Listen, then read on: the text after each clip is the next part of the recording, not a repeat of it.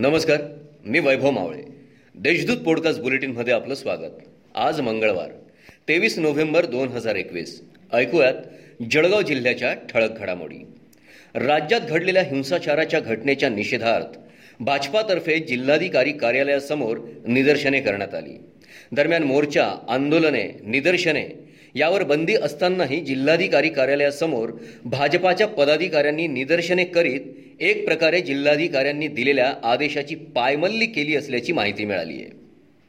जिल्हा मध्यवर्ती सहकारी बँकेच्या दहा जागांसाठी रविवारी मतदान झाल्यानंतर सोमवारी मतमोजणीची प्रक्रिया पार पडली. या निवडणुकीमध्ये एकवीस पैकी वीस जागांवर महाविकास आघाडीच्या तर एका जागेवर अपक्ष उमेदवार विजयी झाले. तसेच जिल्हा बँकेच्या यंदाच्या निवडणुकीत भाजपाने माघार घेतल्यानंतर जिल्हा बँकेवर महाविकास आघाडीने सत्ता काबीज केली आहे. जिल्ह्यातील कायदा व सुव्यवस्था अबाधित राहण्यासाठी जिल्ह्यात सात डिसेंबरपर्यंत जमावबंदी लागू करण्यात आली आहे. या कालावधीत पाच किंवा पाचपेक्षा जास्त लोकांचा जमाव करण्यास पोलीस अधीक्षक जळगाव यांच्या पूर्व परवानगीशिवाय सभा घेण्यास किंवा मिरवणुका काढण्यास बंदी घालण्यात आली आहे. शहरातील चौगुले प्लॉट येथे रविवारी रात्री सलून व्यावसायिक तरुणाचा खून करणाऱ्या पोलिसांच्या रेकॉर्डवरील अल्पवयीन संशयिताची सोमवारी बालसुधारगृहात रवानगी करण्यात आली आहे. या प्रकरणी पोलिसांचा तपास सुरू आहे.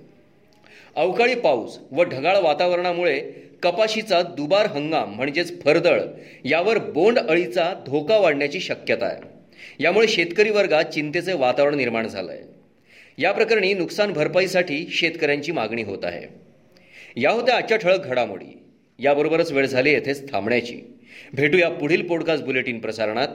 तोपर्यंत संक्षिप्त बातम्या आणि ताज्या घडामोडींसाठी देशदूत डॉट कॉम या संकेतस्थळाला भेट द्या.